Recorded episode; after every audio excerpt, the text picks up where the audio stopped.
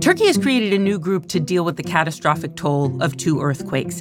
They're not rescuers, they're not builders, they're called earthquake crimes units. In Turkey, arrest warrants have been issued to contractors, architects, and engineers accused of constructing the buildings that came down. But some say it's an attempt by the government to deflect from its own failings ahead of elections in May. For years, Turkish politicians seeking election, including the president, Recep Tayyip Erdogan, gave amnesty to contractors and developers who admitted their buildings weren't up to code. And then on February 6th, the notes came due. Thousands of those buildings crumbled, toppled, pancaked, imploded into tombs. Coming up on Today Explained, who's going to pay? Somebody needs to be held accountable for the fact that the whole system is designed to encourage this kind of building. Support for this show comes from Slack. You're a growing business and you can't afford to slow down. If anything, you could probably use a few more hours in the day. That's why the most successful growing businesses are working together in Slack. Slack is where work happens with all your people, data, and information in one AI powered place. Start a call instantly in huddles and ditch cumbersome calendar invites. Or build an automation with Workflow Builder to take routine tasks off your plate, no coding required. Grow your business in Slack. Visit slack.com to get started. At Evernorth Health Services, we believe costs shouldn't get in the way of life changing care we're doing everything in our power to make it possible. Behavioral health solutions that also keep your projections at their best? It's possible. Pharmacy benefits that benefit your bottom line? It's possible. Complex specialty care that cares about your ROI? It's possible. Because we're already doing it. All while saving businesses billions. That's Wonder made possible. Learn more at evernorth.com/wonder.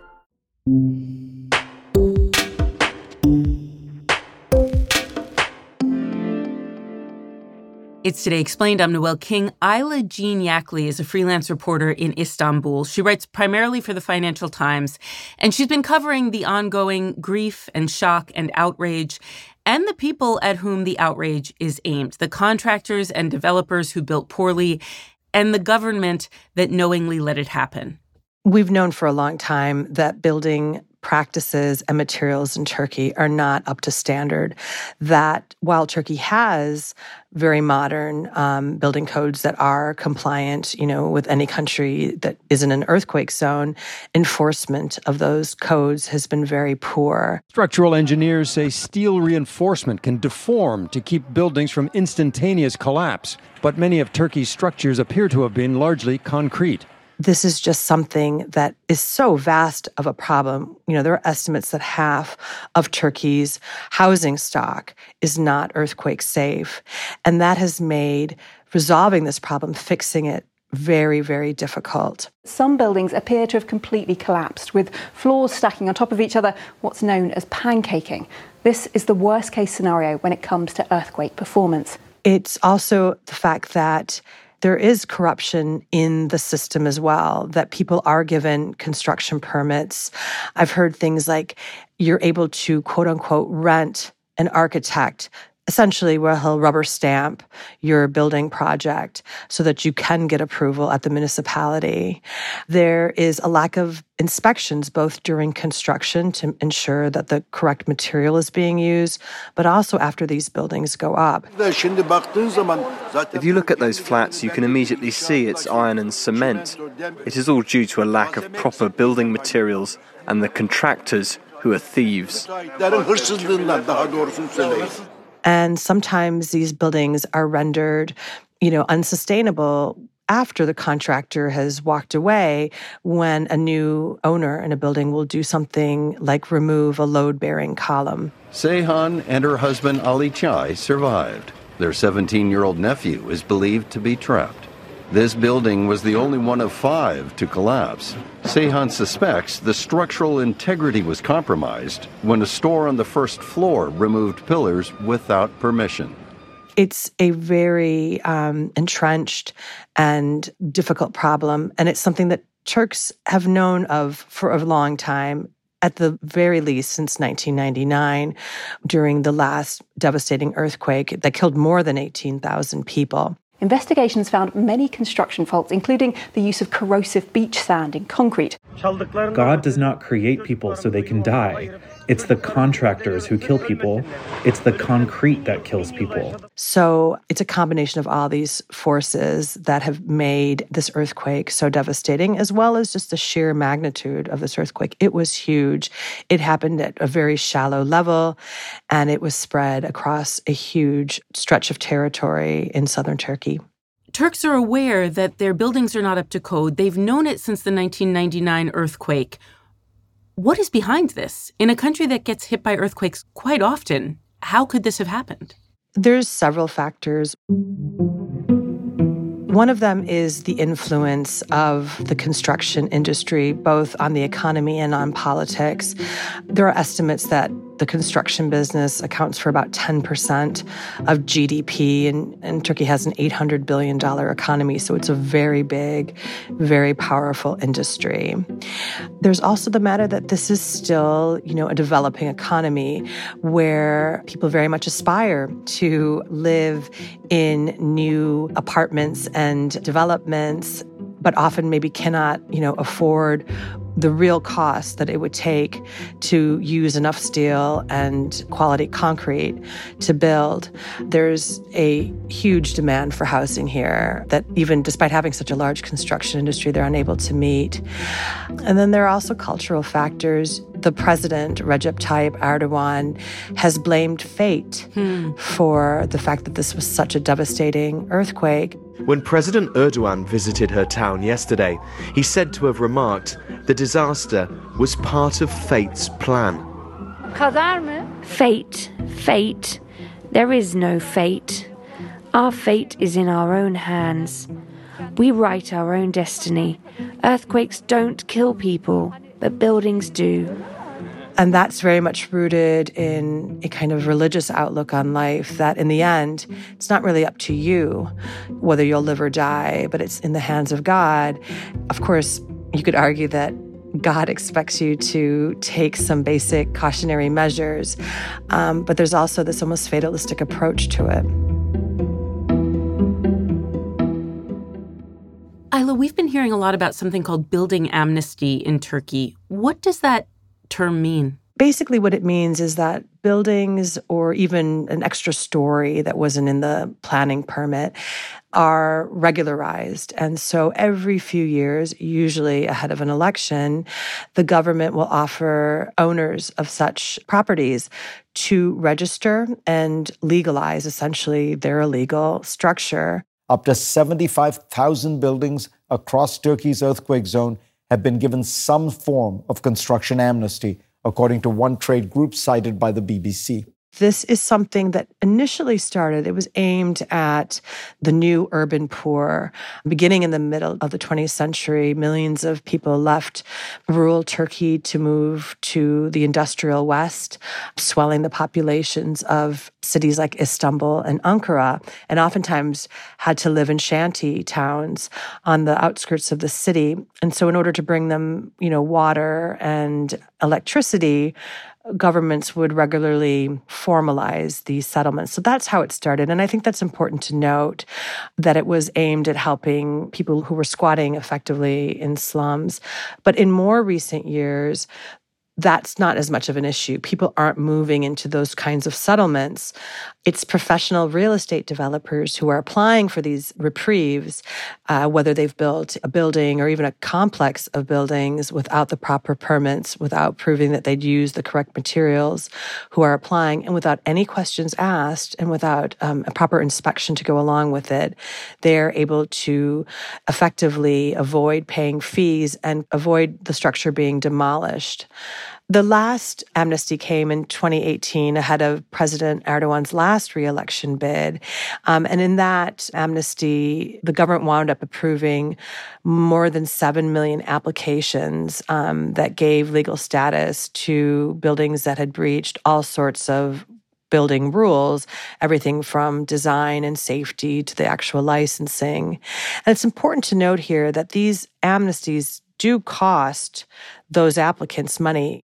Critics point to Turkey's numerous construction amnesties, most recently in 2018, which allowed illegal buildings to be given a certificate of approval if they paid a fee. You know, the government was able to raise 24 billion lira, which was worth at the time about $4.2 billion through registration fees. And that has been something that the opposition has picked up on, saying, you know, not only did you allow for these buildings to serve effectively as tombs for the people who've been trapped under them since last week's earthquake, but you took money on top of it. The country was unprepared for this, says this opposition leader, despite the government of President Erdogan collecting billions in earthquake taxes, he says. While these amnesties are probably the most glaring example of how illegal buildings can go up and stay up in Turkey, it's important to note that it's the entire system. It's the fact that Turkey has something like 400,000 licensed contractors. That compares to Germany, which has a similar population where they have about 3,000 contractors. So it's a huge source of employment. It's a sector that the government has very much supported. It sees construction as a locomotive for the Turkish economy. It's a major employer of low skilled workers. And for all of those reasons, it's been given a pass for a very long time. And you said that the most recent one was in 2018, ahead of Erdogan's last election bid. Are you saying that Erdogan and other leaders are doing this in order to get elected, to get people's votes? They are surprisingly, they're popular measures. Huh. It is something that's done. It, it's both a means of raising revenue for the government. That's important to note. But it's also an effort to help, oftentimes, you know, tens of thousands of people in a province who have done something like build an extension that wasn't part of the planning permit. And the government is very close to the construction industry and face pressure from those companies to see these through. They have also come to expect these. I mean, once you've made this a traditional pre election campaign promise, people will act accordingly. And it has shaped behavior over the years. So when a contractor is unable to or unwilling to perhaps pay for what it would cost to build, you know, an extra floor, and he'll realize that it won't get demolished, he'll just have to wait it out for the next pre election promise. So it has benefited that industry in particular. Is there bribery in any of this? There are accusations of that, that that's part of the process. So if you are at the local municipality and you're trying to get approval for your design or to go ahead and start construction, you might need to grease the wheels to make that happen. And that is considered a wide practice. In terms of, you know, at Erdogan's level, what we do know is that there are very entrenched patronage networks in Turkey. We know that there are close relationships between certain construction companies and the government. It's very opaque. We don't have the insight on how exactly these work, but it's important to note that those companies that are very well known, they're not necessarily building, you know, a five story apartment block in a provincial capital of Turkey. These are companies that are building roads, airports, bridges, things of that nature, at least the big names that we know of. And the way that I understand these networks to work is that you win a tender for a government project, you might donate money to the ruling party or you might maybe donate a floor of apartments in a new development to an influential person in the party that is able to affect decisions in the municipality. You know, these are the allegations. But as you can imagine, when it comes to this kind of illegal behavior, we don't really know exactly what's happening. There has been some research into it, there's been allegations of it, but we have no idea of the extent of it. Do we know how widespread these building amnesties are? Like, what percentage of buildings in Turkey may have been granted amnesty? I don't have the number since, you know, 1948, but it would be in the tens of millions. I can say that 7.4 million applications benefited from the 2018 amnesty. Wow. And so there's been dozens of these. So if we extrapolate that, obviously some of these buildings may have fallen down in previous earthquakes or, you know, have since been demolished and replaced with something else. But suffice it to say, it's extremely widespread and it's very much a fabric of the building business in Turkey.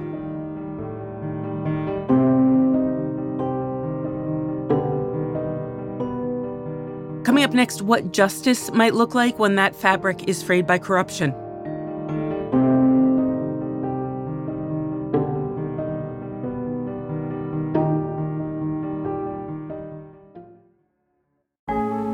Support for the show today comes from Quince. It's a time of year where the weather is changing. Maybe your wardrobe is too. It's time to put away the winter clothes and pull out the summer clothes. But maybe you pull out your summer clothes and you're like, wait, I hate all these clothes. Well, Quince wants to offer you a chance to hit F5. You know what I'm saying? A little refresh. Is that still what F5 does? Back in my day, that's what F5 does. Claire White my colleague here at Vox has tried Quince. I would say the clothes feel super timeless. A lot of their silhouettes are classic and stay in style for a really long time. I would categorize Quince as a very timeless, approachable brand. You can hit F5 and upgrade your wardrobe this spring by going to quince.com slash explain for free shipping on your order and 365-day returns. That's Q-U-I-N-C-E dot com slash explained to get free shipping and 365-day returns. Quince.com slash explained.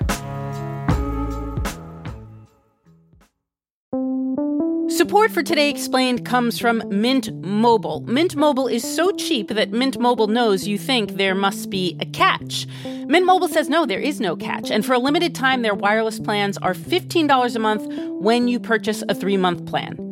To get this new customer offer and a new three-month unlimited wireless plan for just $15 a month, you can go to mintmobile.com slash explained. That's mintmobile.com slash explained. You could cut your wireless bill to 15 bucks a month at mintmobile.com slash explained. There's a $45 upfront payment that's required that's equivalent to $15 a month. This is for new customers on their first three-month plan only. Speeds are slower above 40 gigabytes on an unlimited plan, and additional taxes, fees, and restrictions do apply. See Mint Mobile for details.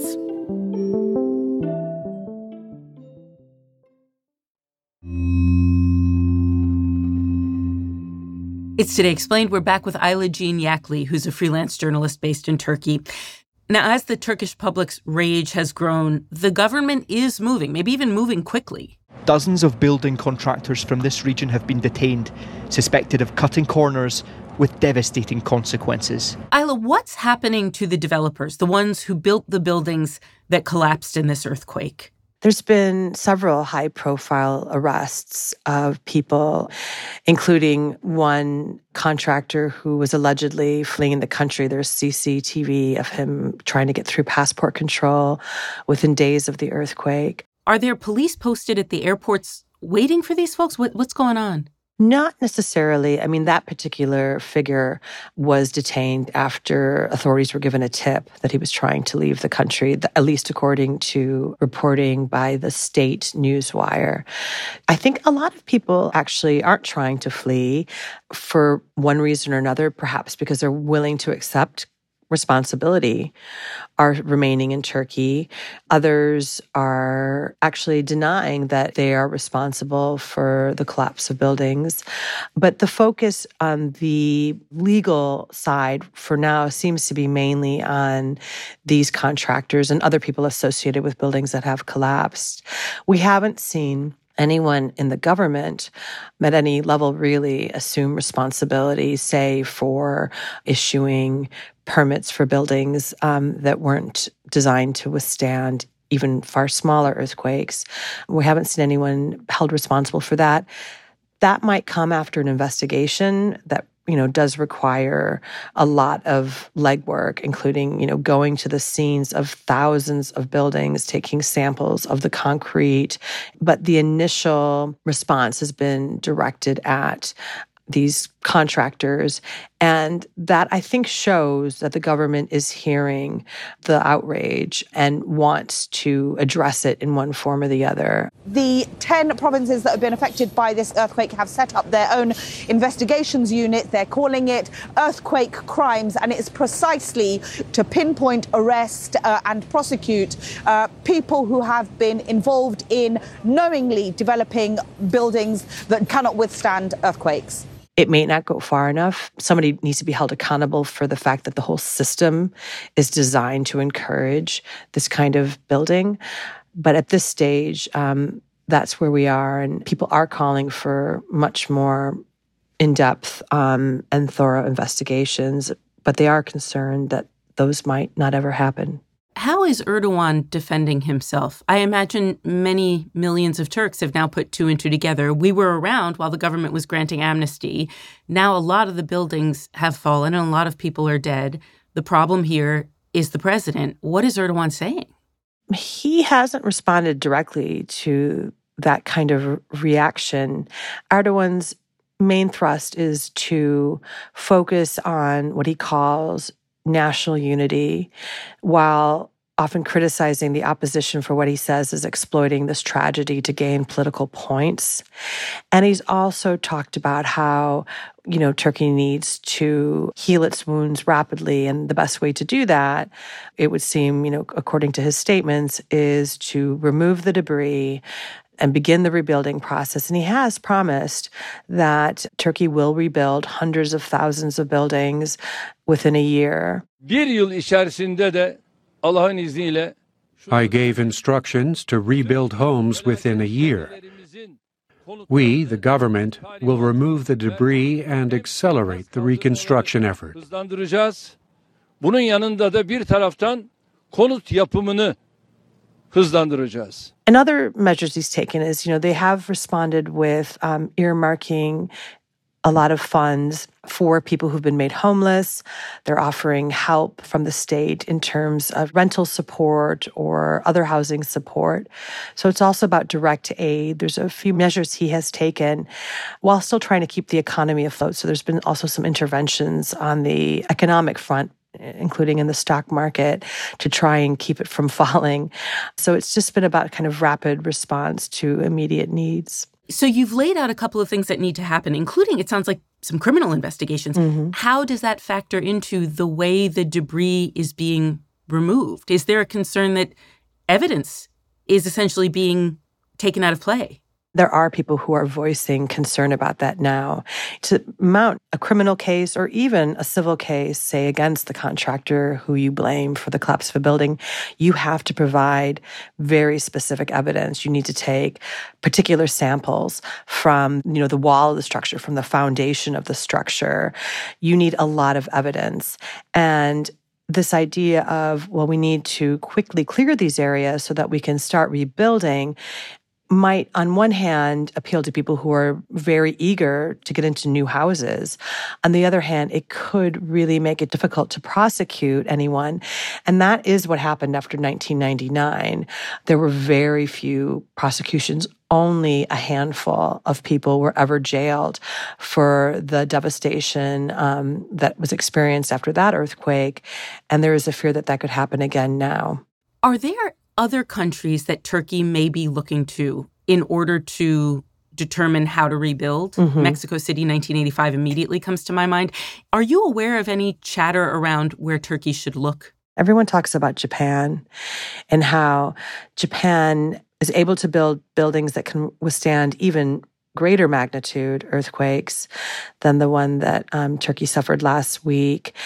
And they also talk about the culture of Japan, in which, at least according to the reporting that is being done on Turkish television, that there is a code of honor that you wouldn't build buildings that will later serve as tombs for people. So it's Japan more than any other country that people here are talking about.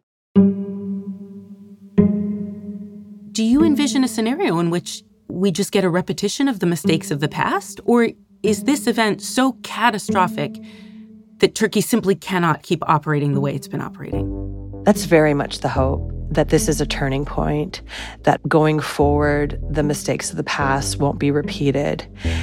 But I see the point that you're raising, just the sheer speed with which they want to rebuild does create risks. The hope is is that finally lessons from really centuries of earthquakes um, will finally be learned after this one. Um, but it really does depend upon everything from the funds that can go into this.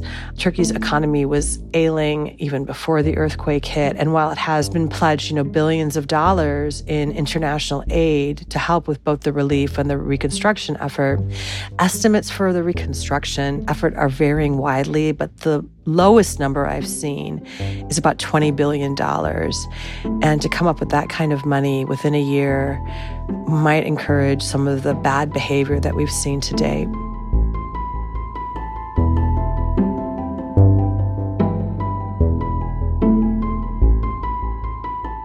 Ayla Jean Yackley. She's a freelance reporter who writes for the Financial Times. Today's episode was produced by Avishai Artsy and edited by Matthew Collette. It was fact checked by Laura Bullard and engineered by Paul Robert Mounsey. I'm Noel King.